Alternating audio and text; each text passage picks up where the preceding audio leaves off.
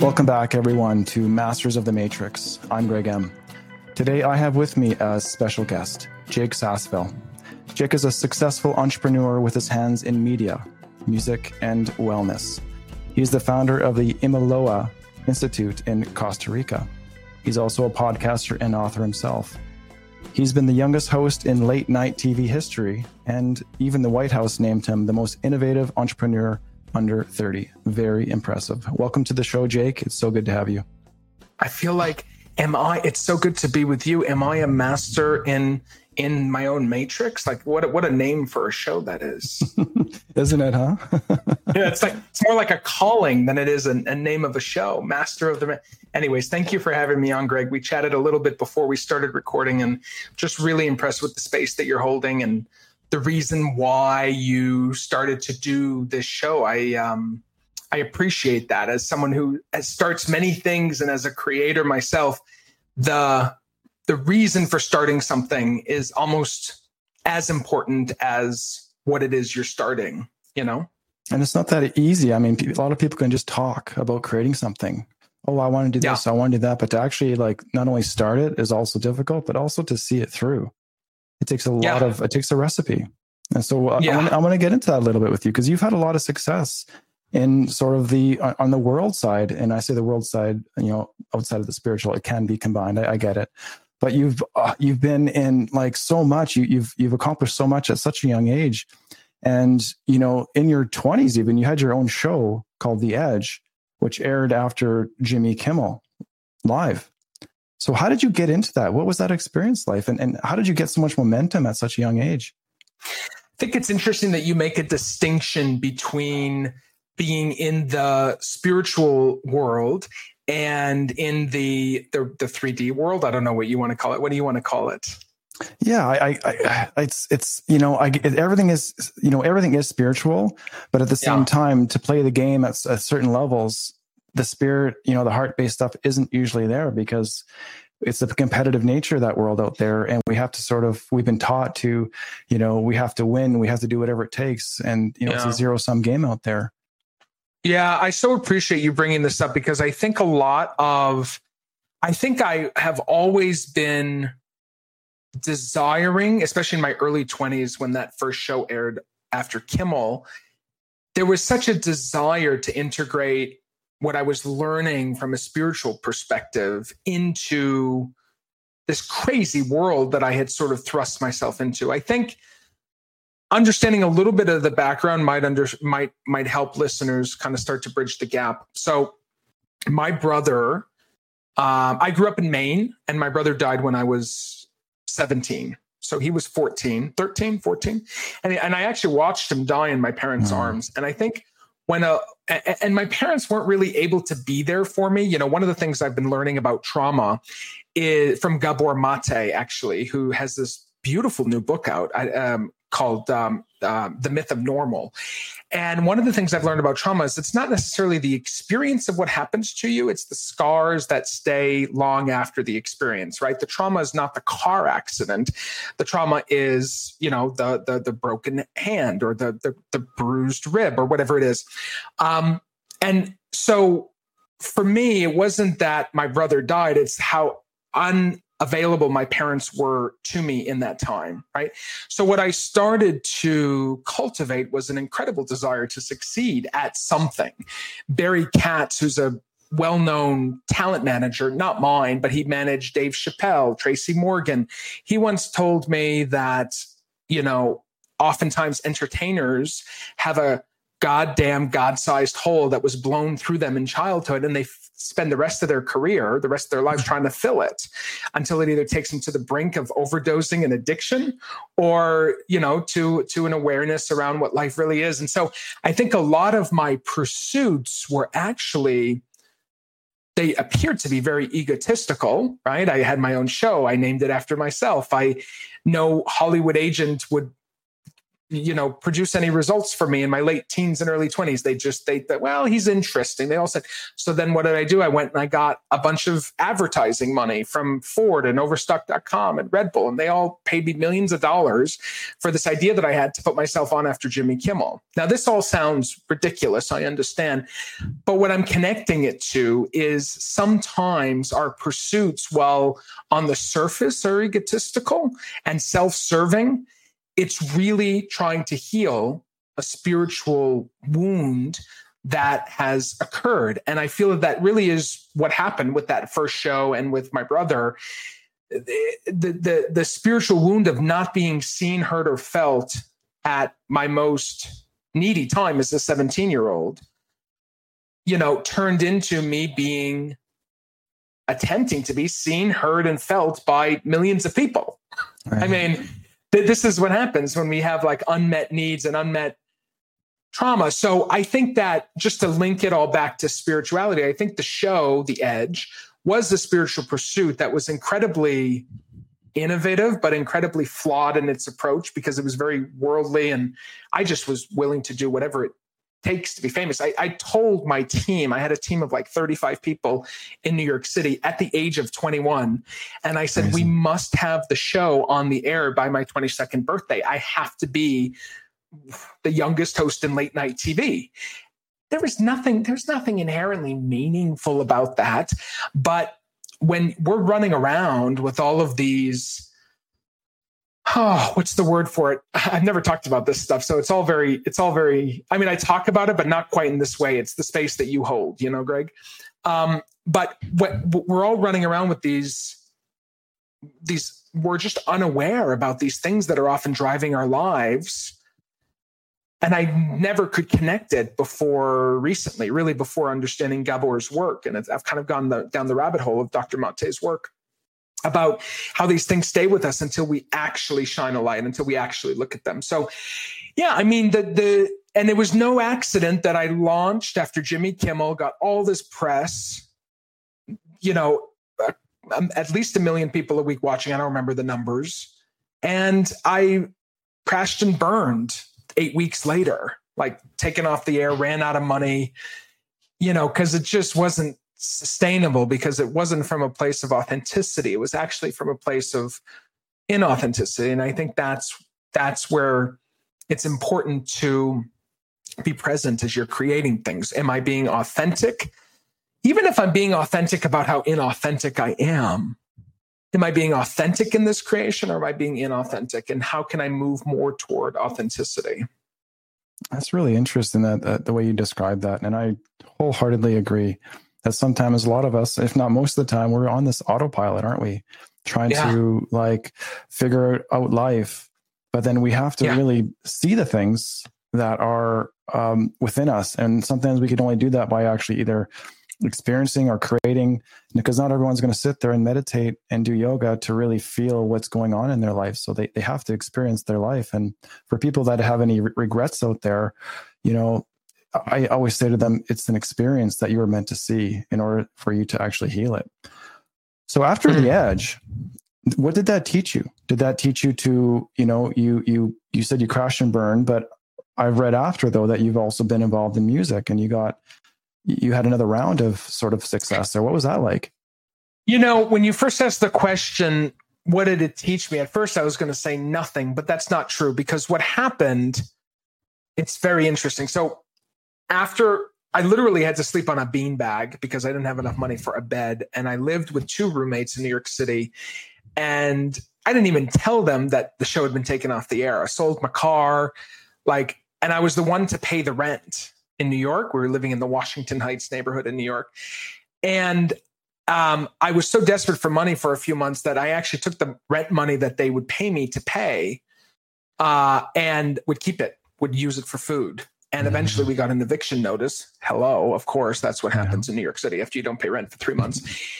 But you know, it's funny, uh, and I just am reflecting on this now that I had to again, and my two roommates, they sat down with me, that they loved up on me. They they wanted to know genuinely what was happening. They didn't go crazy like they should have.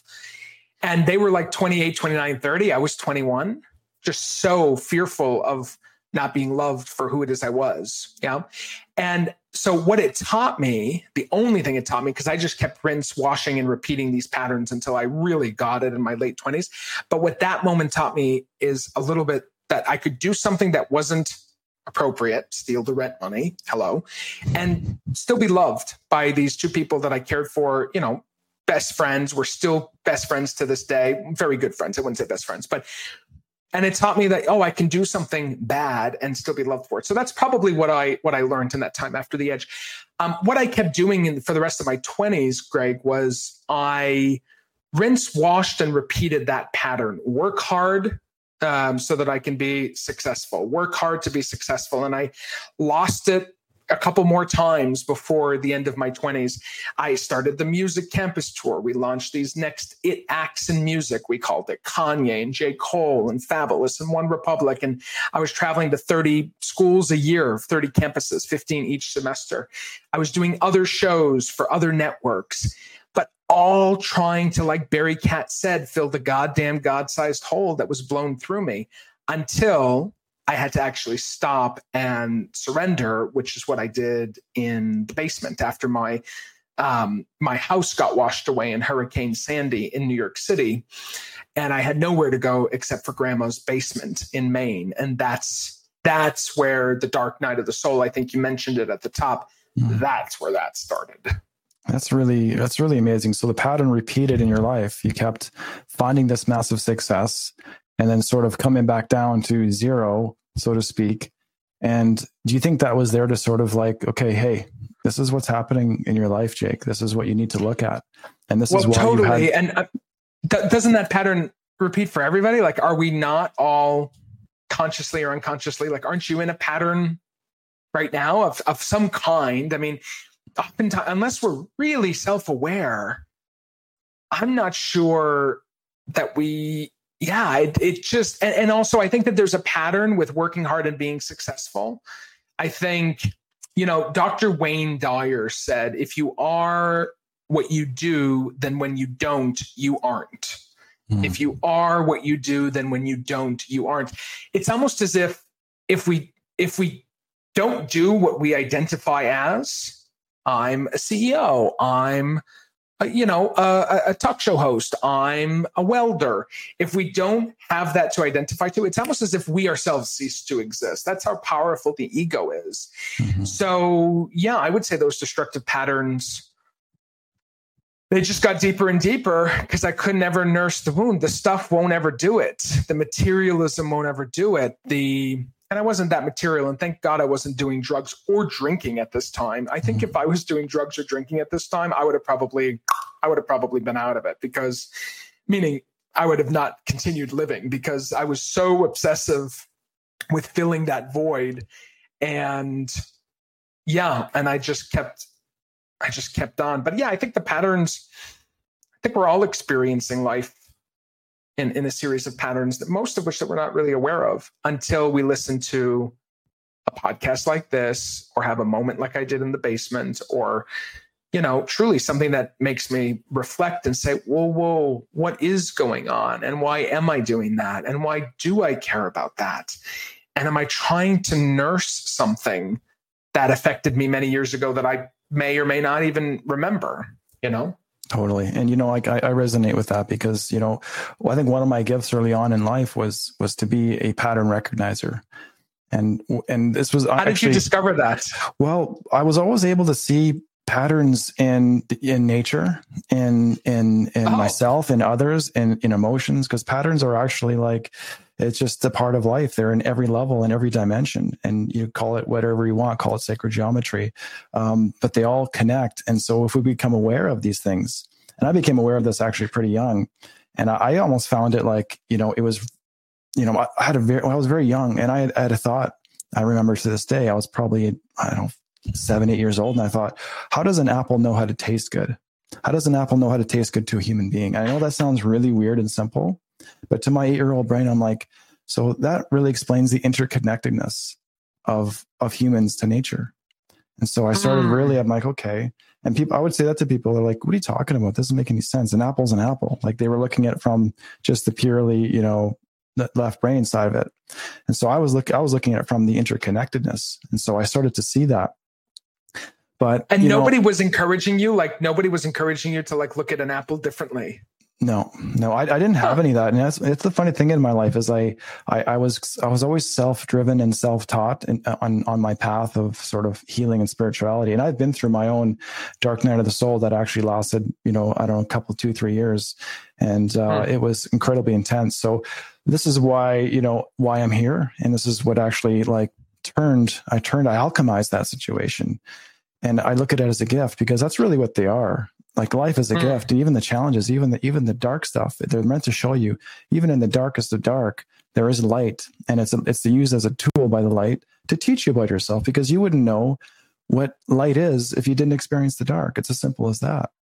And so you yeah you, i always wondered if i need to be a little bit because i see life like that but i always wonder how delusional i am in comparison to other people for being able to see that when the times are tough. Like it's fun to talk shit, I could talk about losing everything in Hurricane Sandy now and moving to my grandma's basement. It's kind of fun to talk about now. But as it was happening, it felt like the end. Yeah. Every day felt worse oh. and worse. So it's like, do we need to like practice being a little delusional in like experiencing what we're experiencing it, but also tell ourselves it's a gift? Or do we be totally present with where we're at or both or neither you know it's, i it's think you can't see thing. it and i think you can't see it until it's it's it's you're through it because when you're in that darkness you can't see it until you're, you're not going to say this yeah. is a gift this is hell this is the worst but when you're out of yeah. it and you look back and you're like holy crap if that didn't happen i wouldn't be here and i wouldn't have healed and i wouldn't have all that i have and all the gifts that i have now so when you're going through it which i believe and i kind of want to get into this is that i believe there's yeah. probably a, so many people now with the world the way it is they're going through some version of the dark night of the soul and they may not mm-hmm. even know what that even is because they may not mm-hmm. be looking at through the spiritual lens. They're inside of it. Mm-hmm. So, what do you have? Do you, what could you say about the people like that going through that? About the dark night. So, it's interesting. If you resonate with the words dark night of the soul and you're going through something in your life that is challenging, that is causing yourself to be unrecognizable, my suggestion is that you go Google Dark Night of the Soul, because that's what I did. I was going through hell in Maine. I resisted ever going back to Maine. You know, there's a reason why I was flying first class, hanging out with celebrities, and being in New York City. It's because it wasn't Maine, Greg. It's because it mm-hmm. wasn't Maine, okay? because I resisted being from that working class mill town in Maine. And what you resist, they tell me, persists. Mm-hmm. And so I ended up right back in the basement in Maine, right where it all started. Literally in the basement that I was conceived in, if that's not a funny joke that the universe was playing. Yeah. Yeah. Um, so look, I remember about six months in, you know, fractured family, unfortunately, right after my brother died. And I remember I was spending time with my dad, quite a bit of time with my dad, who struggled with Parkinson's disease for 20 years, all throughout my brother's diagnosis and death. And then, you know, through to his death in 2019. Mm. And so part of the qualities of Parkinson's, if that's what you want to call it, is a whisper talk sometimes when the person is down. And I remember, you know, he, he would have a very low voice. I won't do it now for your listeners because I want people to be able to hear it. But I remember I was telling him, I was like, I just don't understand. Like, no one's returning my calls. I can't make any money. I've started at that point, I had started two businesses that had failed. In the basement in total, I started and failed at five businesses. Never got a job, which was quite to the contrary of what many people said. They said, just go get an effing job. I was like, you don't understand. I'm an entrepreneur. And like, I had a big life once upon a time. Like, it was just really, it was really painful. Mm-hmm. And I remember my dad was down one day. He hadn't taken his medication down in terms of his voice was very light. And I was talking and trying to process and like a little nuts in my head. And he just kind of whispered, again, not because he was trying to whisper, but because he had Parkinson's. He said, It sounds like you're in a dark night. And for some reason that got me. And I said, Whoa, whoa, whoa, whoa, whoa. What did you just say? He says, A dark night of the soul. I said, What is that? And I went to research what a dark night of the soul is. And I couldn't believe, Greg, hand to God, hand to the universe, hand to Allah, whatever you want to call it. I could not believe that there was a thing that described almost perfectly what I was going through. Couldn't believe it. And it did. And then I started to cross reference resources because I thought, you know, Google just had me well read or something where they were just showing me what I. So then I go read the other things and everything's saying the same. And then I remember in the book that I read or the pamphlet, whatever it is, one of the things that I read as a final kind of paragraph was, which was actually a big question I had how do I know when the dark night is over? And I was reading this book over the next several weeks, and I remember the last paragraph was, How do I know when the dark night is over? Whatever it is. That we know the dark night is over, it said, when we realize there was no dark night of the soul at all. Hmm. And that in combination with many other things that were going on in my life i was in recovery in a 12 step recovery program. I was really focused on serving as a path to healing something i had never done before because i was always tick tick tick tick tick. That really crystallized crystallized something inside of me where i was like huh was this all an illusion? I was still in the basement. I was still making no money but something started to turn in those weeks that followed my reading of that when I realized that this is not what I thought it was. I still don't know what the hell it is. I don't know why I'm in Lewiston, Maine. I don't know why none of my businesses are working, but something just lifted off of me when I read that. So, for anybody who thinks they're going through a dark night or who are going through challenges, transitions, I would encourage you to just read about it because there's something when you read about something, it's a spiritual experience. It really is. When you read about it, you're able to shine the light on something that maybe was in a dark room before. How did your dad know what this term was? How did I not know? But you know, your your did your father tell you about this term? Well, he just said it sounds like you're going through a dark night. So, so was, was he I, spiritual? Where, where did he get this information from? Yeah, I mean, he was he was into Wayne Dyer and oh. all of these people, and and Deepak Chopra, and you know, he, I, I would say he was spiritually curious. I think, um, you know, growing up Catholic like we did, and he was still Catholic till the end of his life, which was so interesting to me because he he was really able to question things. He was a great arguer. That, that, man loved to argue with people because he was like a lawyer. It was like having a lawyer for a father, uh, which was really challenging and not easy and not enjoyable, to be totally honest with you. I've chosen to be more authentic about my childhood, Greg, rather than to pretend like, oh, my parents did the best they can, the best they could. I said, they did, they did what they did. I don't know if it was the best, but they did what they did. Anyways, mm-hmm. he was able to just see things from so many different sides, which was great for his spiritual curiosities because yeah i would say he was a spiritual guy. And but i would say that he was really plagued with a lot of demons and a lot of darkness that he couldn't find his way through. And he was trying like hell. And you know emotionally i think he was just uh yeah i think he was just really spent especially 20 years of parkinson's with such early onset. He was 39 when he was diagnosed. And i happen to believe that uh-huh. there's a correlation between one's own emotional fitness, emotional state, and what we create for ourselves. Now, a lot of people argue with me. They're like, well, you t- saying that I created my disease? Well, I don't know, but I certainly am thinking about these things, right? Because I've seen so much disease in my own family.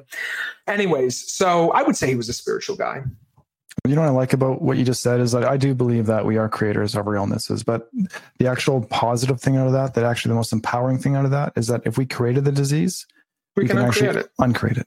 Yeah, yeah totally. So how, how totally did you agree. know you were like going through, um, you know, that you were through it? How did what did it feel like to know that okay, I this is what I'm going through? What did, how do you know that you were done it? You were through it, or did, was it a certain period of time? Was it years? And you said, you know what? I feel a weight lifted off me. I feel my heart opened up. I feel uh, driven in, in my purpose to actually serve was that a period of time? Did was it actually when you created that podcast was that a part of that process to serve? So this is the thing because i think we all want answers to life's biggest questions and I've really come to believe that sometimes asking life's biggest questions, and I meet a lot of people now at the retreat center, literally, that are coming in being blown open from COVID the past two years, whatever, and all the repercussions and ripple that that's had. And they're just asking a whole lot of questions. Sometimes questions, I believe, are meant to stay as questions uh, and not always be answered. So I will try to answer yours, but I'm answering it through that through that okay through that view because I think it's important.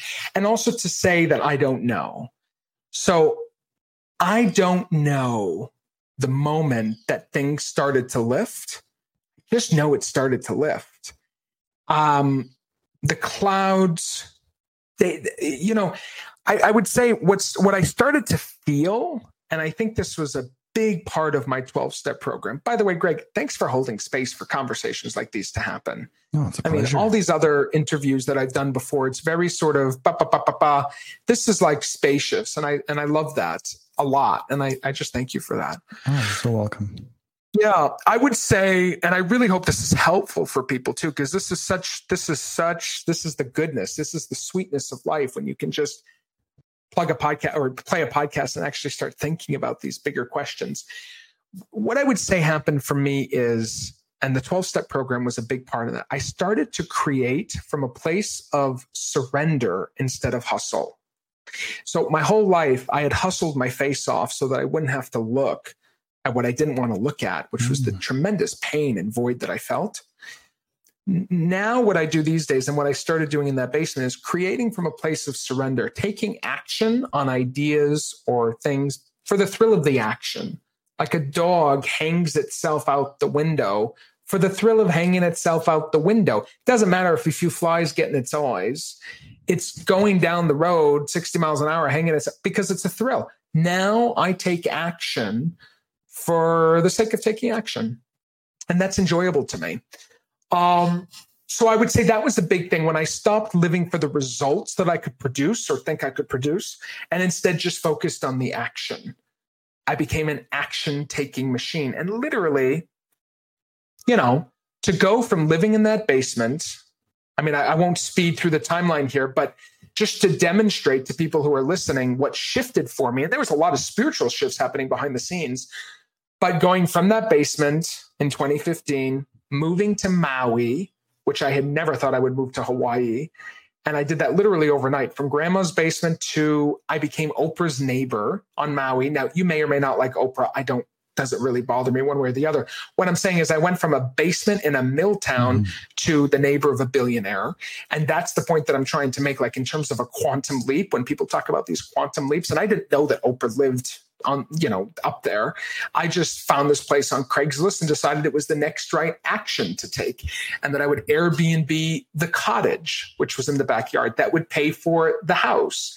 And the cottage was never empty. So i had a free house that i stayed in and had open bedrooms. So i invited people to come to maui for free to be in service to them. And then that's where the aha came that I, people want to feel at home in their transformation and then I created a retreat center. And then I moved to Costa Rica. It's just like, I just started to take action. And then I turned the results over to a power greater than myself universe, God, source. And that kept me clean. And I mean that like in the sober sense, like kept my mind sober. Suddenly I wasn't trying to orchestrate something to happen. I was just letting it happen and taking the action. And if something didn't happen that I wanted to have happen, happens all the time, even now. Where I, I tr- that's where that surrender comes in. Surrender is not giving up; it's just allowing to be what is and living life on life's terms. That's amazing. Ooh, this is a big one. That's that's amazing. That really warms my heart because that's only a short seven years ago and to have what have happened that, seven years ago? Well i mean that only happened for you a short seven years ago oh, oh seven you, years ago. Yeah yeah. right? That you that you just had this quantum leap in manifesting the outside of what was happening inside. And this is something that they don't teach you in life. They don't teach you in school. And your parents our parents don't teach us this that it's always about expectation of what we need to control what we need to fight for. And this is what the world is sort of like going through on a collective basis is that mm you know they're they're sort of fighting for an identity outside themselves. And i'm not saying that's for everybody. And that road can go on for an infinite infinite time. But the second that life gives an opportunity and whether you call it dark night of the soul whether you call it a, a spiritual revolution you know you start to look within yourself. And then you know for me for example I, you know, because of my gift of, of patterns, I learned that, you know, at a, a pretty young age, that what I was thinking, feeling, and believing created my reality but that still wasn't enough. I actually still, you know, even knowing that was enough, I actually had to go through a dark, dark night of the soul basically twice because there was a point where I walked around enlightened for two weeks straight. and you couldn't get me out of the moment. I wouldn't read a book. I wouldn't watch TV because I knew like it would actually shift my awareness. So I was just walking in the state of absolute bliss. Yeah. But then I had I had to get back into the world. I had to integrate because you know my mind's like, well, I got to make money. So I sort of I don't know if I lost that trust in the process, but something got lost there, and that's where I hmm. had the biggest test of my life that actually brought me to my deathbed. And uh, it it took me. Which was what what brought you to your deathbed specifically? Well, I, I manifested an illness that no doctor could diagnose. I was going to hospitals and doctors. I was, you know, ambulance would come get me, and I literally I tried dying one night because I was just so tired and so weak. I, I was down to 100 pounds, and so imagine my mind, like in the ego sense of like having been enlightened. And what do you mean you were you tried dying? Like you tried to commit suicide? No, I was just laying there, and my body was my spirit was so weak inside my body, and I just like I'm done. So I actually was just trying to pull my energy out of my body to say, I, I give up. I surrender. I surrender to death. And it was actually really good. Think about it. Like I think about it now, it's not so sad, but even a year or two ago, I think about that. I was like, oof, that was a really sad time. But my mm-hmm. goodness, it taught me so much that, you know what, when I didn't leave, I was like, you know what, uh, this is not it for me. I'm, I'm here mm. for, for more. And from that moment on, I chose to like, I remember those moments of when I was enlightened mm. and I took responsibility for my thoughts, feelings, and actions.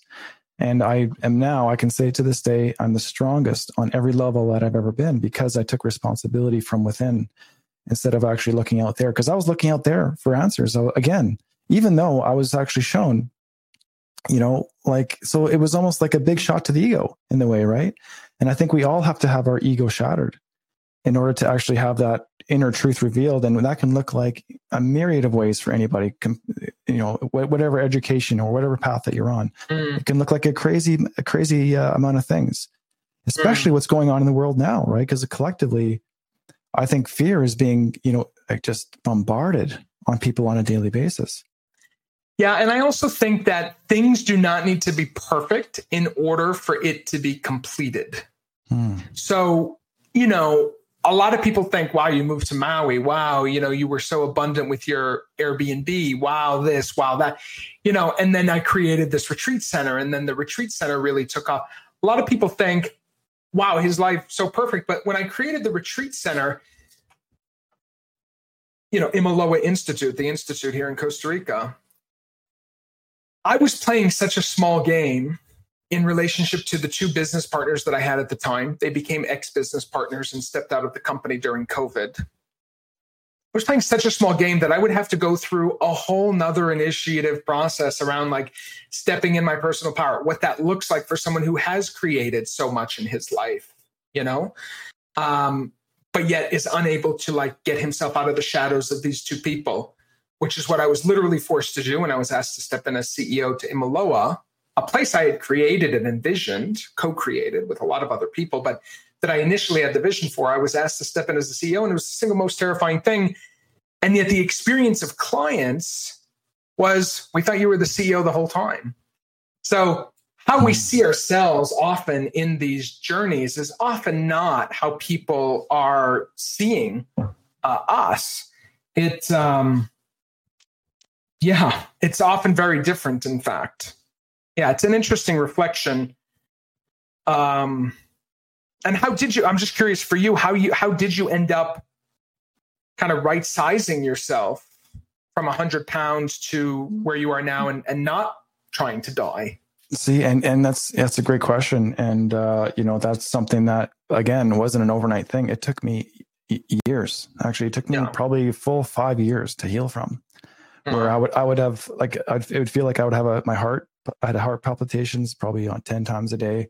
And it felt like my heart was going to stop. And I was like, I could die at any moment. So imagine like being around and I had this fear that I could die at any moment. And and I, I was kind of I was okay with it actually. Just I just I'd be feel bad for the people that were around me.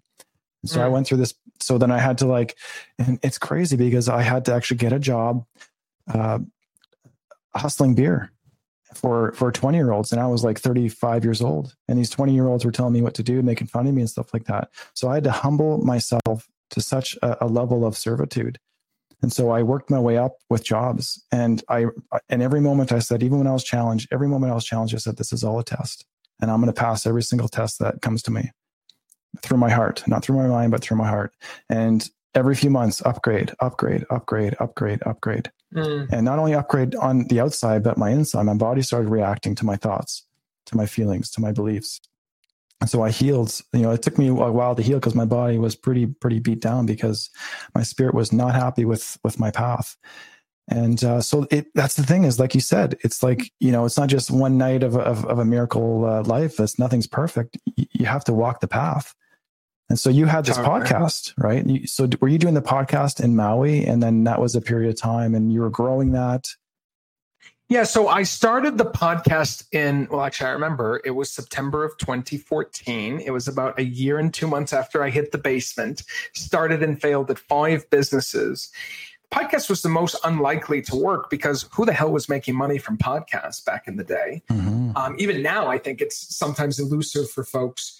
And to top it off, in order to do a podcast, unless I was doing it in person, which ain't nobody coming to Lewiston, Maine to do a podcast, I needed the internet. And grandma, whose basement I lived in, did not have internet. So I had to do the podcast at a Dunkin' Donuts parking lot, half a mile away from the house, and my grandmother's 2004 Jetta. But awesome. it suited me. You know, I, I had a mm-hmm. Rolodex of people that I knew and enjoyed and appreciated from my previous entertainment life.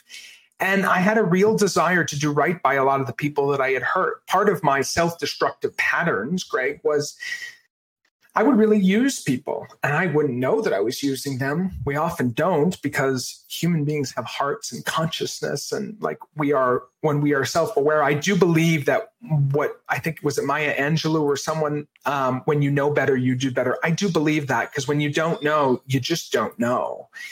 And I just didn't know. So, you know, here I was in this 12 step program, failed at five businesses still in the basement. And I said, well, podcasting seems to be interesting. I was listening to Joe Rogan back in the day, early days. I was like, hmm, I can just sit on a microphone and talk to people. And I have this 12 step amends process. So maybe my living amends to people that I had harmed, who happened to be really notable people who people wanted to listen to, could be like a conversation about what their life is like. And that's literally how I started the Jake Sasseville show. Um, my first few guests were people that you had never heard on podcasts. Maybe now they do podcasts. I don't know. But like it was like Beyonce's publicist, the woman that was responsible for Beyonce and Prince and Adele and Mariah Carey. And hearing her talk for the first time ever. Um, Pat Croce, who used to own the Philadelphia 76ers, how he brought that team from last place NBA team to champions in five years. Um, a bunch of people. Stormy Simon was one of the first Fortune 500 presidents and CEOs of any major, or the first CEO of a Fortune 500 Fortune 500 company who was female. Um, one of the first, not the first, but one of the first and only. So these conversations just with people that I had in my phone that didn't really do podcasts. I was interviewing them from a Dunkin' Donuts parking lot. That's awesome.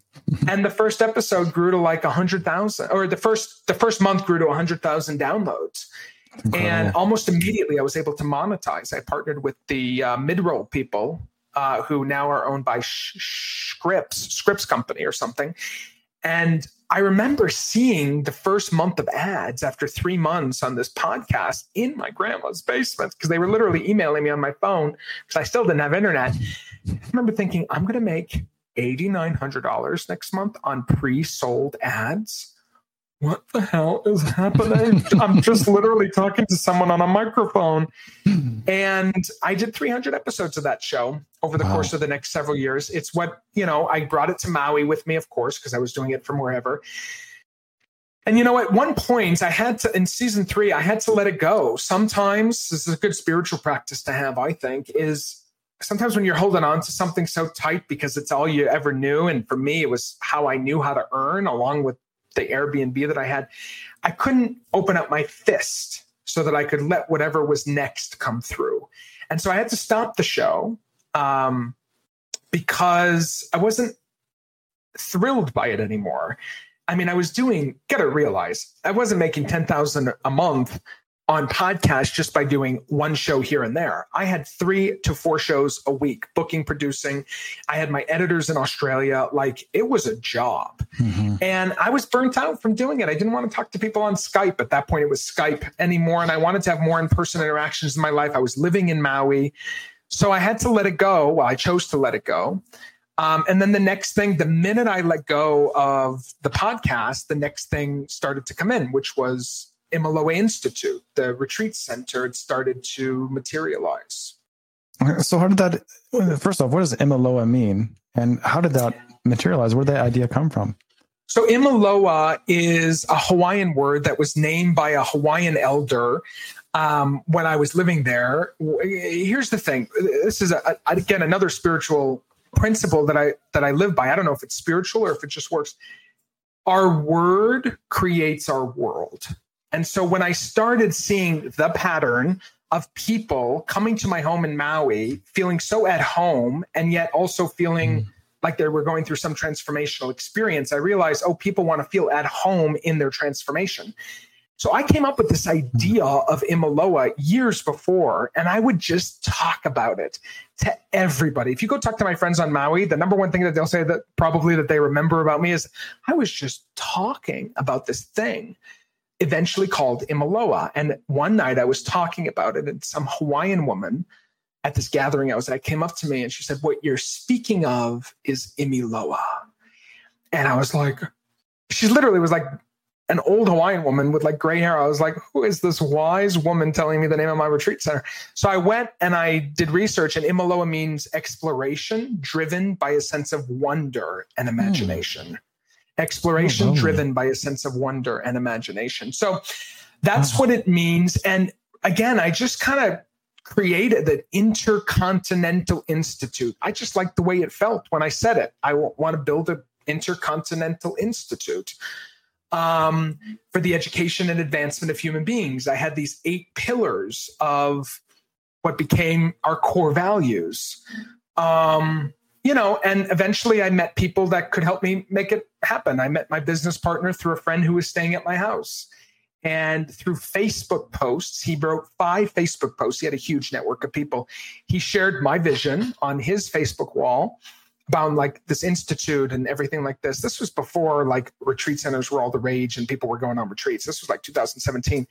And he raised, we raised, he raised two and a half million dollars in five Facebook posts for this wow. retreat center. Um, and so we were off and running, identifying where we wanted to do it. We were originally supposed to do it in Hawaii um, didn't work because of certain regulatory things. And so we ended up coming to Costa Rica. And obviously, it's evolved and transformed a ton since then. But again, it was that taking action, turning the results over, not hustling, creating from a place of surrender. Um, selling and marketing from a place of attraction, not promotion. Don't hustle people, let them be attracted. All these things that I had learned in the basement in the 12 step program and, you know, with these spiritual teachers that had come up, I was now able to integrate and implement as part of my journey with Imiloa. So it's kind of beautiful in that way. You know, one thing with the hero's journey or dark night of the soul, I think both of these things talk about it. The hero's journey, Joseph Campbell's hero's journey, talks about this more, I think, is the journey out into the abyss, into a new world, is not created until you have a treasure to bring back for the community. Mm. And so, in many ways, Imiloa is my treasure that I've brought back for the community that I am creating for the community of people that you know I'm closest with and those who I'm becoming close with thanks to Imiloa. Um, so yeah, in some ways it feels like that it's like a completion that there's a there's a completion to that part of the journey. And really that completion has just happened recently where now we're moving into the next chapter of Imiloa, what it looks like to actually scale the business because we're sold out for two years. We have two years worth of, or a year and a half of retreats that are sold out. So we need to think about what the next chapter is without overgrowing. Um, you know, and that's uh, that's a beautiful thing. But um, yeah, it's incredible. I mean, like looking back at that, I mean, you must now be able to have the perspective to look back at your life and be like, everything has led me to this moment, to this being that I am now, with the skills that I have in order to actually manifest this wonderful service uh, retreat. And, you know, nothing would have happened uh, without my challenges, without these tough experiences. Now, what, I look at when I look at you, you're just like your energy is so high, you're, you're so full of love, and I can actually feel it from here. And so I'm imagining, you know, the reason why things are just so flowing for you is because you are at such a high level of servitude for humanity on on on their path of awakening. And the fact that you're like booked for a year and a half, I mean, it speaks volumes. I mean, I don't hear it from the ego. I just hear it from a place where people just feel so warm and welcome and such a, a place of support to actually get through what they need to get through because everyone's going through all sorts of different things at different levels, right? So you have to be able to like handle all of that too.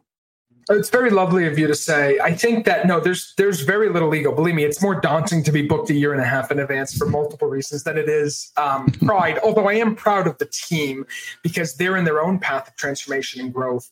Um, you know, as the conduits to this thing, as the Sherpa to this huge vision for the world. This is not your. I, I joked on Instagram the other day. This is not your mother's retreat center you know this is like highly skilled teachers transformational leaders educators coming in people who literally trust us to go through this wild transformation in the jungle at the top of a mountain on the edge of a cliff overlooking the ocean. Like the food is gourmet. The accommodations feel a little surreal. I, I call it it's like a, every accommodation is a storied accommodation, which means people have a story of their accommodation when they leave, whether it's bathtubs in the sloth sanctuary or a 200 year old home from Bali. I mean, it's pretty nuts, to be honest with you. But the thing that I'm getting at here is I, I think that it the, the service component is massive. You're, you called it servitude.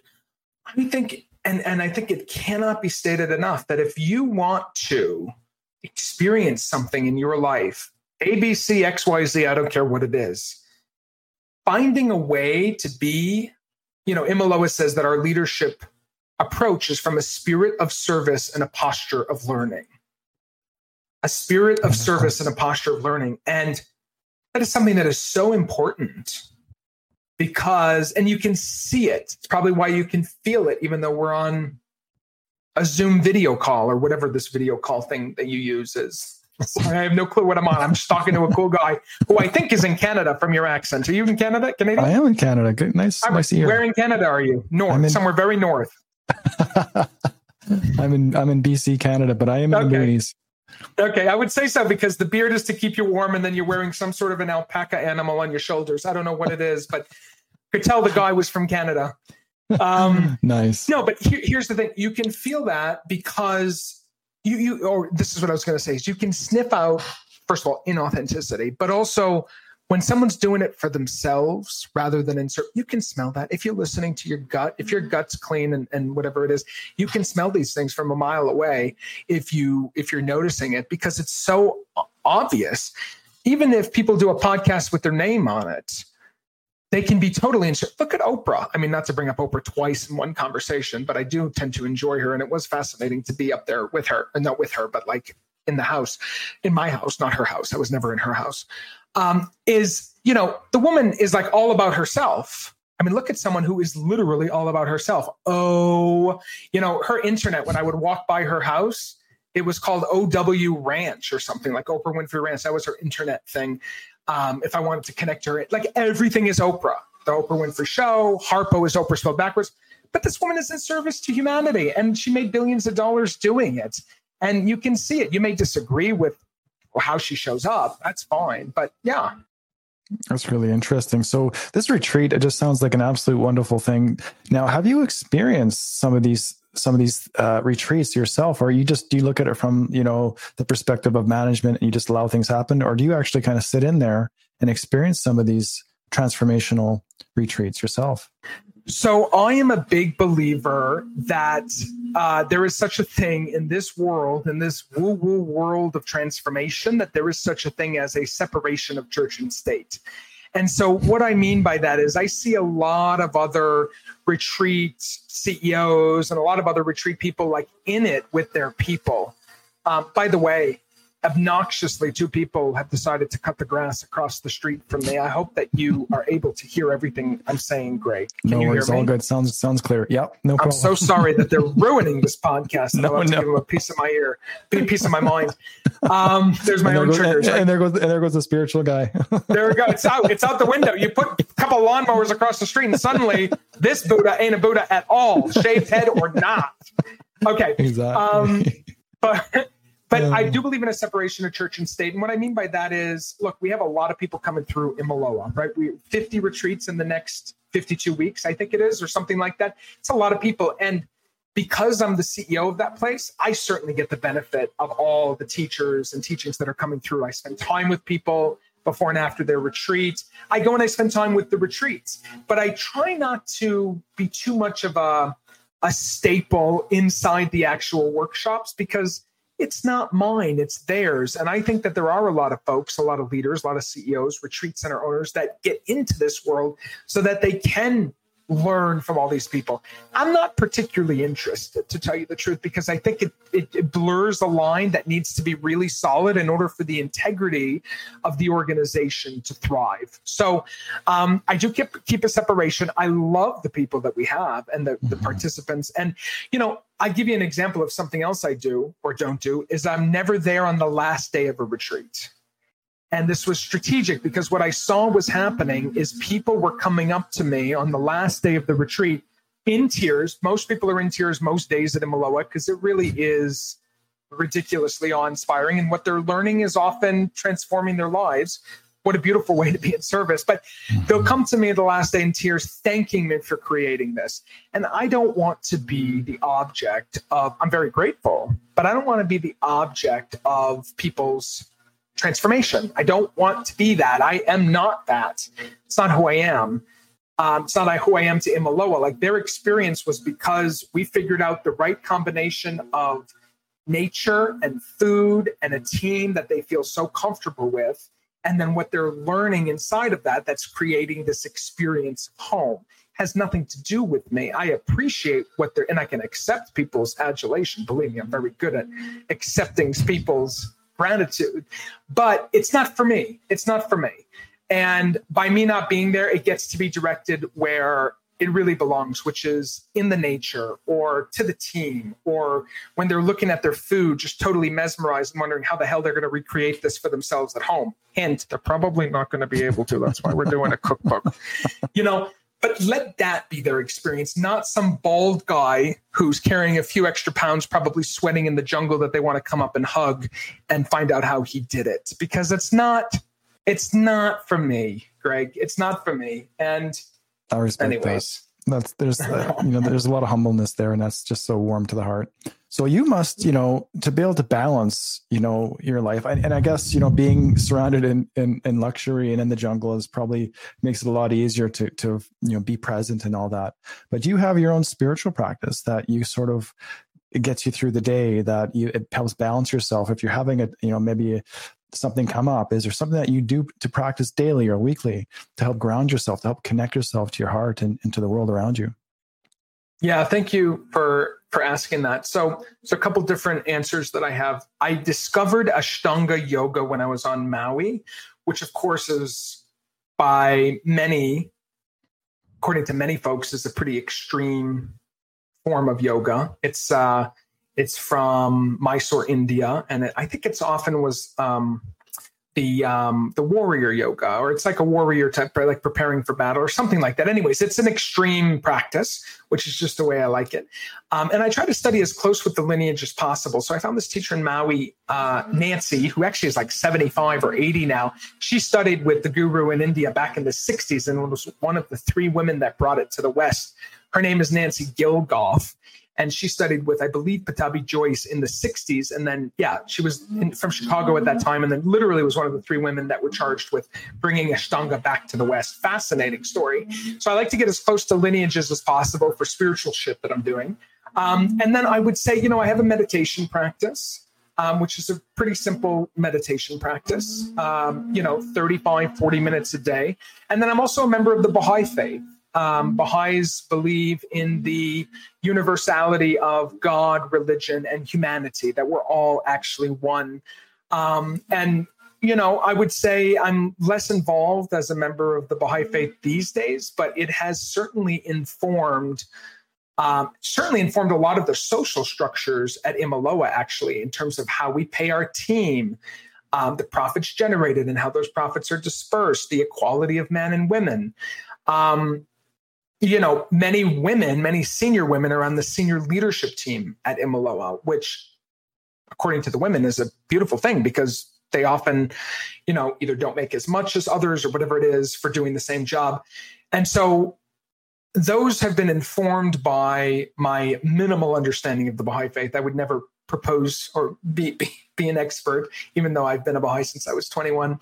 Um, so those are kind of the three pillars. And then, of course, I have other things that I do or partake in, um, sound healing and all that, but that's not really a practice. That's more of just taking in other people's mastery, I guess you could say.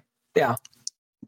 So do you find like, you know, throughout your day and, and where you got to now from your experiences, do you find you're still challenged on sort of the, you know, on the left brain side, of maybe the ego is popping up, maybe something's triggering you. Are you finding now more that, you know, as you're going on and days go by, these are becoming less and less because of your practice?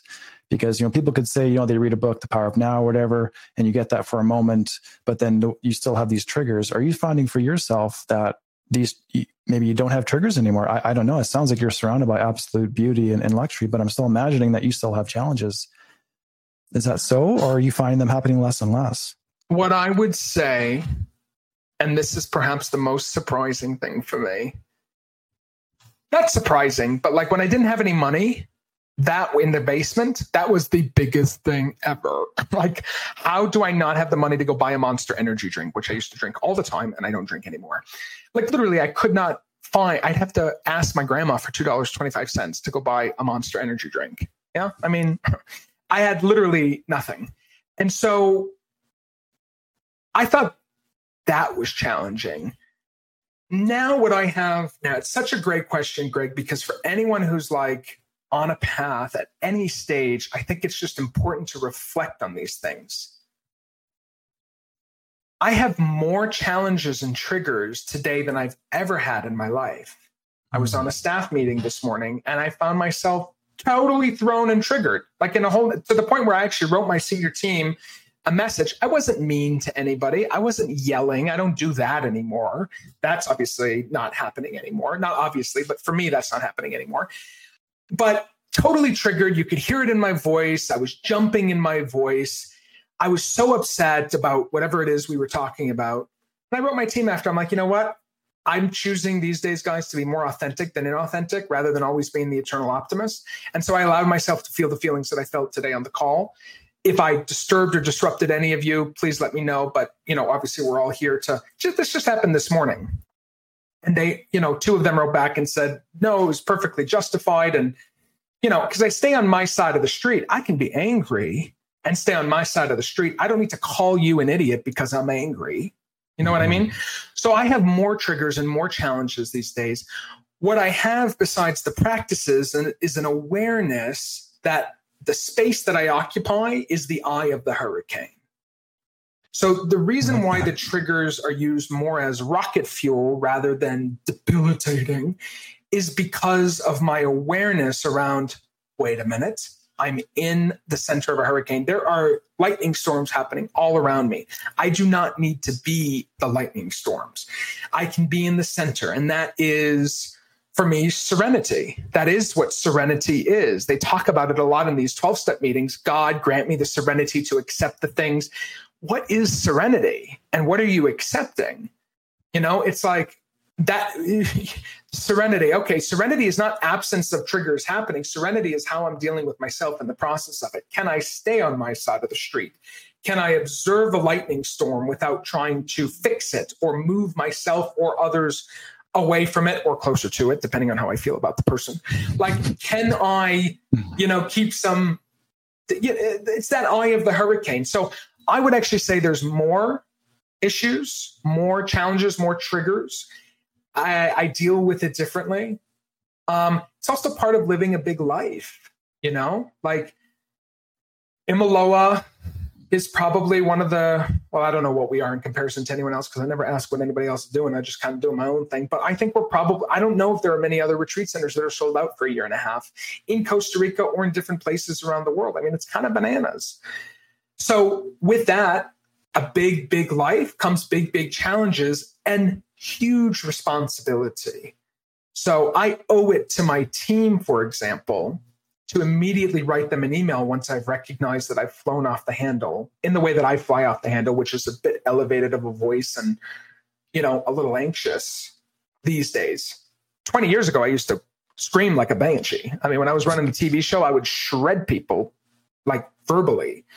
And it was really negative and dark. And I don't need to do that these days. No one needs to do that, but I just hadn't dealt with myself enough yet to know that I didn't have to do that. Um, yeah, so that's why I just thought it was like immediately incumbent upon me to write my team because it's my responsibility to get right sized, no matter how big the shame might be. I was I felt pretty shitty after that, to be honest with you. Even though I hadn't done anything wrong, I still didn't feel good. And I had some shame. And in the face of that shame, I took action and I wrote my team. And I think that's what we owe it. That's what we owe to ourselves as we do grow on this path is to take responsibility for what's ours if we may have negatively impacted somebody else. You know, my GM said there was no negative impact. Great. Still glad that I was able to be there instead of just hiding, which is what I've done for a lot of my life. I, I love that, man. That's that's so beautifully described, and and you know the eye of the hurricane, and how authentic you are, and how you know you're, you're just being honest with yourself and everybody around you, and that's you know not necessarily an easy thing to do. You you have to get to a point in your life to actually get there, to recognize that within yourself, um, to to be honest with yourself and say, you know, because you're a spiritual being doesn't mean you're not going to have triggers. Like if you think that you are, then you know you may have to look at yourself more deeply. We're totally. not we're not living in a cave. I think people who are living in a cave and, and meditating all day, they have the easy way. I mean, the world that we live in now, to be spiritual and to be connected with the world around us, is one of the biggest challenges uh, a spiritual person can ever really go through. So I must ask then, because you asked the question and it seems like you were dancing a little bit like, do you still have triggers or is your life really perfect, Jungle Boy? Do you have triggers, Greg? Do you have triggers? Absolutely. Trigger- yeah, and there's days yeah. where you know I'm I'm I'm an empath as well, so I, am very connected to the earth energy. So just actually funny you mentioned this. Just the past two days, I've been energetically feeling very heavy, yeah. Um, you know, heavy in my heart and low energy.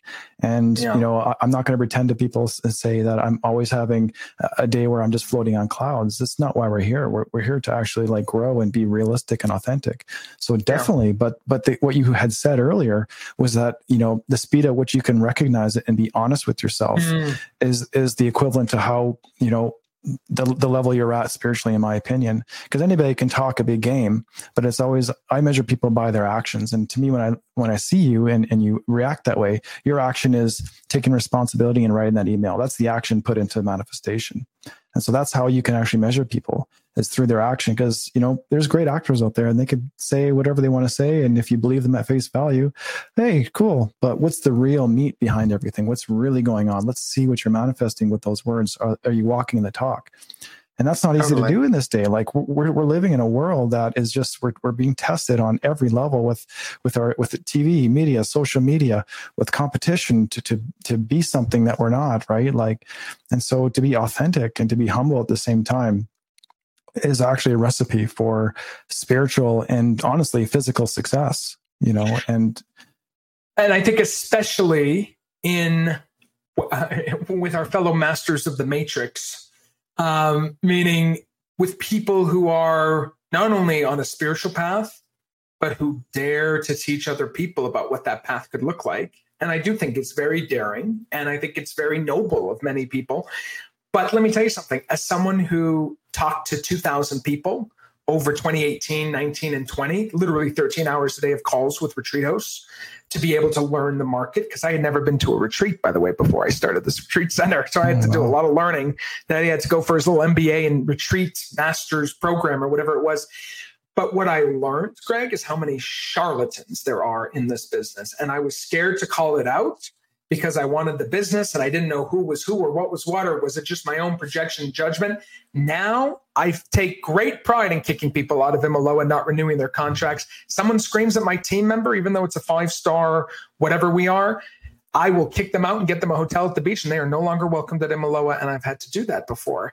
And that is just because you're not going to yell at people because it's a five star. What are you talking about? Or like charlatans, people who I've booked before, where then I get Instagram messages from people who say that they stole their money or whatever it is. You know, some of these spiritual people, they're like, uh, whatever it was, just it, it, back then I was like, oh, whatever. Like, I just got to learn. Now it's like I'm super decisive because we also owe it to ourselves, those who are actually on the path, to not only call out, but not support the people who we see as inauthentic. Not and and it's not made me entirely popular in certain circles in Costa Rica, but I don't really care. I spent 10 years in New York. I know how to run these, you know, run around these jungles. And, you know, it's like, and I'm running around with local people, right? It's usually the white people, the colonizers, of which I am one of them, who come into this and think that they're going to start saving humanity, but they're really building schools just for white people and not the local Costa Ricans. Excuse me. Let's talk about how it's inauthentic. You know, having conversations like these is extremely uncomfortable to people who are revving their spiritual ego. But it's why conversations like what you and I are having and the show that you're doing is so important because it starts to speak truth to what is chaos. I mean, this is often chaotic. When you get spiritual people, pseudo spiritual people, teaching other people, you can tell it's a sensitive subject for me, teaching other people how to be spiritual, but behind the scenes, they're totally upside down and inauthentic about it. It's a veritable shit show because you have people's lives in your hand, right? You have people's lives in your hands. If you're a retreat host, if you're just a monk on a mountain somewhere in BC with long hair and an alpaca wardrobe, you know, it's like, yeah, have a good conversation with the guy. It's okay. But, you know, if you're teaching 40 people how to like be spiritual, by the way, I'm only playing with you. I love your alpaca. It's not an alpaca. I know it's not an alpaca, but it's fun to think of it as an alpaca. Anyways, I think you get my point. And I think it is, we owe it to ourselves and to our own path. I owe it to my teachers of the last 20 years to speak truth when people are, when, when someone is being inauthentic and, and going down a destructive path. I, I, feel like we owe it to each other, you know, and it's not talked about a lot. No, absolutely. And honestly, you bring up such a great point. I haven't really talked about before, but it's it's it's so going on right now because people are that it's going through that inauthentic side of themselves where they see, you know, there's a spirit something called the spiritual ego and that's something I yeah. had to learn, you know, because of what I just told, what I what I explained was, you know, my my dark my two dark nights of the soul that I went through, and so it's like just because you've been enlightened for two two weeks doesn't mean jack s. It doesn't mean anything right? So i had to really swallow my my pride and be like you know what? The more the more i learn the less i know. And then you can start to recognize the people that are out there that are that are these charlatans because there are charlatans and we've seen them in the news. We see them sort of like elevated in, in, in documentaries. I saw a documentary the other day about this and it really just gives a bad name to to people that are, are doing the good work. And so it does take that like physical was the documentary of, on anybody in particular?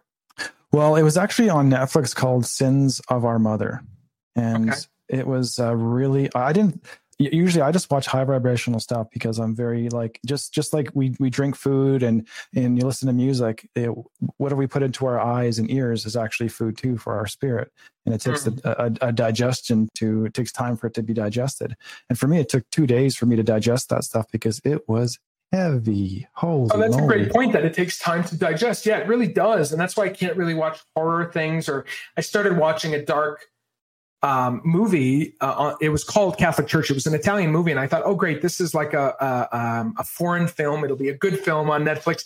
But it started to go to really dark places, and I was like, mm, gotta turn this off. Cannot have this. But that's a great point. It's because of the digestion. I'm curious, and I know this is your show, not mine, but I am curious.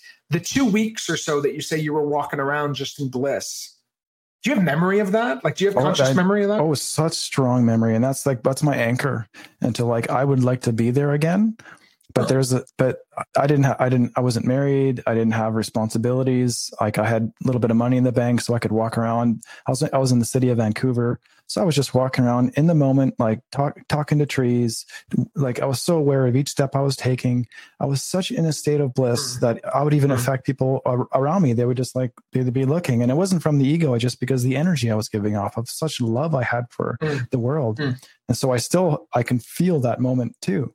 And that's actually what actually kind of really catapulted my you know I, I, actually became a bit of a musician i went to the desert and created music out there and um, you know i've made like three or four albums and just i was kind of like the, the catapult to get me to where i am now. So definitely I, I, still feel that to this day. And you know i, I look to that as a uh, sort of a guide point is that's where i'd like to be energetically. Mm. but you got to be realistic with yourself too right? You got to be like okay how do i balance that life in this physical world? Right? And by the way i see people come back to costa rica three four times a year because they want to experience that ayahuasca whatever happens. I have not done ayahuasca, but they keep coming back. And it reminds me of the thing that you said, where how do I get back there? It's like the spiritual ego revs after we have this experience. I remember the first time that I um, did a deep delta meditation.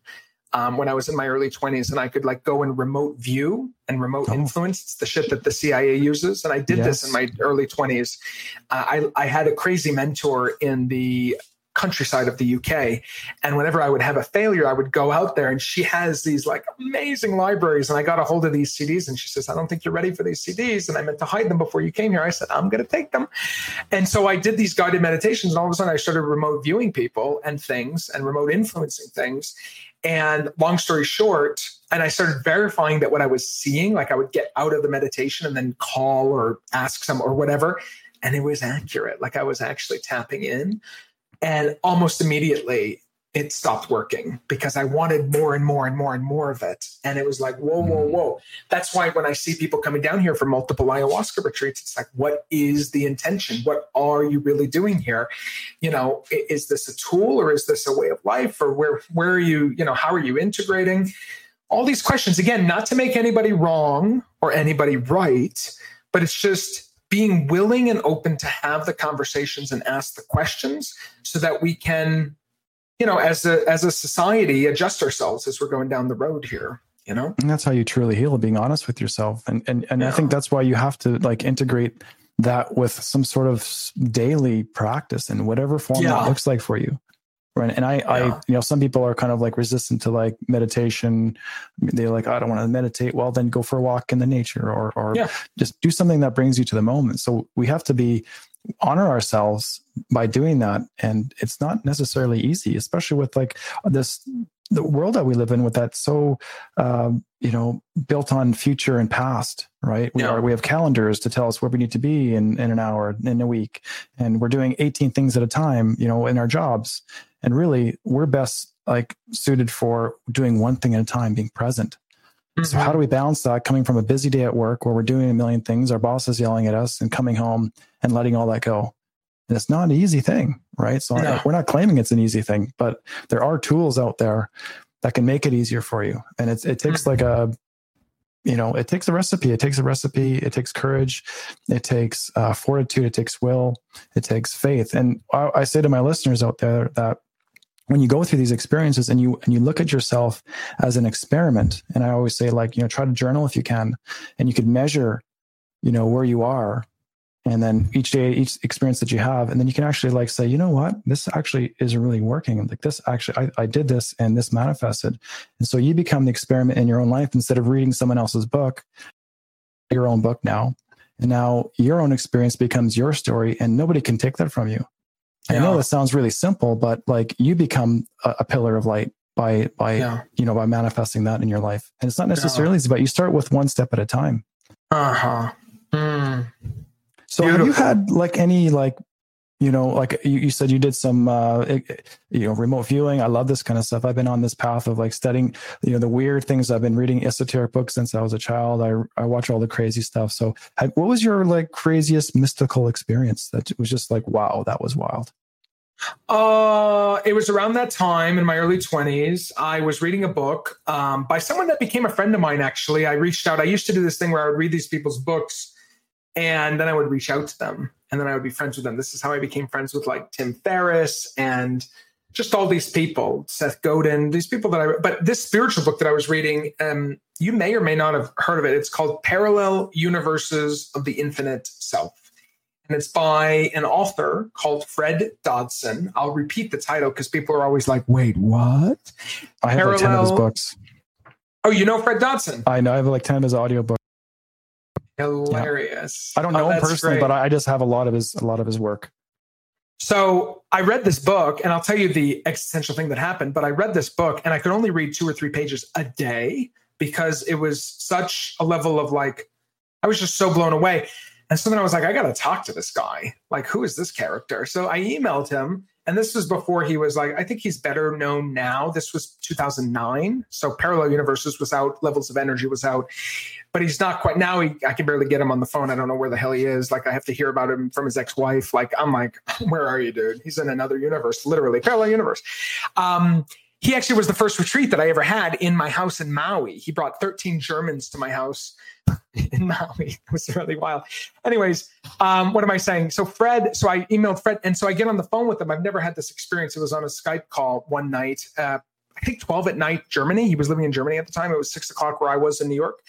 And I had questions for him, blah, blah, blah. So I had about a half hour of questions. And then I would just stop answering, stop asking questions. And he would just stare at me. And so I would ask more questions. He never said that he had to go. He never said he was tired. He never yawned. He never suggested that maybe he was late. We were on the phone for three hours, three o'clock in the morning, German time. I'm like, okay, I got to go. He's like, okay. I mean, it was, I've never had someone give me time like that. Anyways, I ended up going to live with him in Germany for a while because um, I was like, who is this individual? And parallel universes. So before any of that happened, I read this book. I could only read three pages at a time. And I read the chapter on time travel. And keep in mind, I'm a recovering Catholic. I'm in the TV business. I'm not particularly spiritual, like you would consider woo woo, doing sound bath, drinking cacao. Uh, I was like just kind of in the entertainment business. And so I was in the UK and I read this chapter on time travel. I'll never forget this, Greg and I um, I went into a meditation after reading the three pages on time travel. It was four. It was 4:45 p.m. I remember there was a clock on the bookcase. And dinner was at 6. So I thought, I have an hour 15 to integrate this because my friend who's my mentor would make dinner in the other house. And so I'd watch, she lived on like an estate. So I remember going down to meditate, sleep, whatever, with no intention of time traveling. Zippo. And I remember I had an hour 15, so 445 to 6, right? I get up, what I think is like an hour later, because I'm in a guided meditation and it's 4:30 on the clock. And I thought, I slept 25 hours, 24 hours. But something, I then gone to the house and I said, Did I just? And she's like, Oh, you're over early for dinner. Dinner's at six. It was this wild experience where what I believe happened is I time traveled 15 minutes back. So nothing like cool or sexy, mm. but it was just, I mean, well, I guess maybe some people listening. For me, it was just like, I, I guess it is, but it wasn't like I time traveled to like Back to the Future. It's just, it was by 15 minutes because I woke up at 4.30 after being certain that I had an hour, 15 minutes before dinner at 4.45. And this was after reading the three chapter, the three page, three or four pages on time travel in parallel universes. So I would say that was the thing that caught my attention the most in terms of the esoteric. That's amazing. I, I just laugh. I mean, that's the funny thing is like, you know, it's it's moments like that you realize, holy crap, there is so much going on that so much. If if your human mind tries to understand it, it, it literally will be blown wide open. So much. I think that's what it was. It was like, okay, if that's possible, then what? Like nobody would really believe me if I told them, unless I'm talking to the guy with the alpaca in BC. But you know, most people are not necessarily going to believe that I time traveled. You obviously do. You've read ten of Fred's books. I mean, he's an amazing teacher and, and mm-hmm. theorist. Um, you know, and yet it doesn't really matter whether people believe me or not because I know what happened. I'm very clear on what happened. Uh, and I'm also very clear that I don't spin those type of things. You know, I used to sell and go crazy a lot when I was in my early 20s with selling things and being Mr. Pitchman. But those things I really held very close to me because those were that felt the most real and authentic in a life that was filled with inauthenticity. And so knowing that that's true it just it you know how i said sometimes the question is more important than the answer it just made me think well what else is possible and that's led me on the journey that it's led me on. I love that. And, you know, like that's what I was saying earlier, I was trying to allude to is, you know, it, you have to experience it for yourself. And then that becomes this unshakable truth within you. Like nobody can say, Jake, what you said there, that's all BS. I don't believe it. That's not going to yeah. change the way you've experienced it. No. And so that's what it's really about is for us to get to these experiences to really, really open our hearts and our minds and be like, okay, well, if that's possible, then what else is possible? If I've created this illness, then I can uncreate it. If I can mm-hmm. created this poverty, then I can create abundance. Yeah. Right. And we just got to look and, and look at the map that life is, our bodies, our, our, the world around us, and these things that show us uh, themselves to be like, okay, what's the pattern here? What's the source of the pattern? And totally. that's what I, I, feel my mission on earth is to really just, just to share that magic is real. And, um, you know, that real magic is real and that we are a part of that magic. And that the sooner we can recognize it, the sooner that magic happens. Mm-hmm. And so what's, what's next for, for, for Jake? You, you're working on this wonderful retreat. This is just a beautiful thing. What else do you have? Anything else going on? Yeah. So this is a marathon of a podcast, by the way. Thank you. So you're really working me out today, sir. That's good. I like to be worked out. well, because what's that? You're starting to sweat over there. I'm just joking. Well, I'm sweating because it's hot, not because it's you. I mean, but it I have is, that effect uh, on people, though. So it's a marathon. I know you do. I know you do.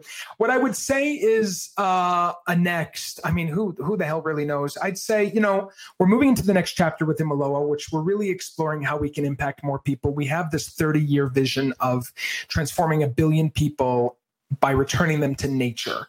Um, it's a big, hairy, audacious goal. And so it's like, how do we actually do that?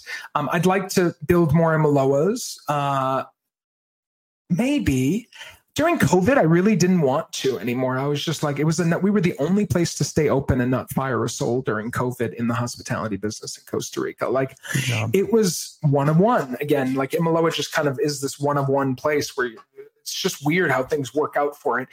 Um, but now that we're out of COVID, and now I see how many people have been blown open through the last few years and asking, like I've said, some of life's biggest questions.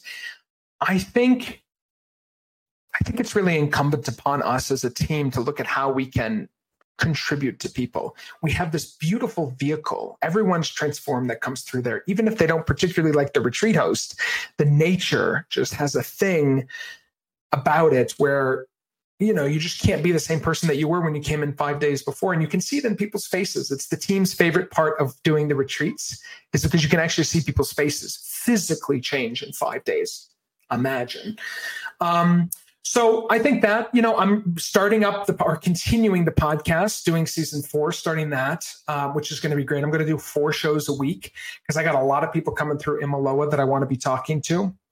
Um, so I'm going to kind of relaunch, not even relaunch, just continue the Jake Sasseville show. Uh, I just wrote a book called The Six Stages of Shattering Ego and Finding God, which talks a lot about what we've discussed here today. Um, so I'd like to put some art to that and I'd like to make it a bit more interactive. And so I'm playing with that. And I would say the foundation of all of that is that I just take care of myself better. Um, you know, I have focused the last five years of my life on taking care of others, people who work with me, people who are clients of ours, people who are guests, investors. And I'm a little tired, if I'm totally honest with you. Mm-hmm. I am mm-hmm. an eternal optimist. I have a whole lot of energy. But I think what's next for me in some way, shape, or form is to listen to that internal whisper so that it doesn't become a thud and then a roar and then a catastrophe. It always starts as a whisper, I know, for me. Um, and the internal whisper is just like, it's not even saying slow down because I'm not moving that fast. It's just like, take a little more time, you know, in between the gaps. Um, just to be, you know, Imiloa just wants to be. And so it is. And I kind of want to too. So I think I'm just going to focus a little more on being rather than doing. So much of the last five years has been birthing this place. It's been my ministry. It's been my healing. In many ways, it's been the completion to what was a very dark part in my life. I always say our greatest pain, if we listen closely, can turn into our life's purpose. And in many ways, Imiloa is that. And I got to focus on me. So um, I don't know what that looks like, but it's just it's the whisper that I'm getting, and I'm being honest with you. I, I love that, and you know, there's always so much more to discover within ourselves. You know, just by listening and by going in and you know trying to like minimize what's happening out there and just go within the heart and totally. there's so much more magic to discover and it's, it's going to be amazing as you know if we talk in a year to see where you're at and see what you discovered about yourself because we're all so infinite really and there's well, also I, much... lo- I, love that i'm going to be a repeat guest on the uh on the podcast absolutely yeah absolutely that sounds wonderful so as we finish up here jake um, yeah. is there anything that you'd like to say to the audience before we say goodbye I mean, if people want to come on retreat at Imiloa, if they use um, promo code word Jake, J A K E, they get $350 off their signature retreat. um, which is always nice. If people are like, huh, I'd like to see that jungle experience. Um, and if they use, yeah, promo code Jake, that would be the only other thing. I think everything else. What I like about shows like yours, Greg, is that you just you, you encourage people just to leave it all in the field, leave it all in the court, and I feel like I've done that here. Yeah, honestly, it's been such a wonderful, heartwarming, joyful conversation. I'm just I, have been wiping tears out of my eyes a couple times here. Just such a splendid time um, talking to Jake and learning about Jake and, and all the wonder, wonderful things that he's doing over there in, in Costa Rica. So I want to thank Jake for being with, with me here today. Like I said, it's been amazing, and I'll be sure to leave the links in the podcast notes below.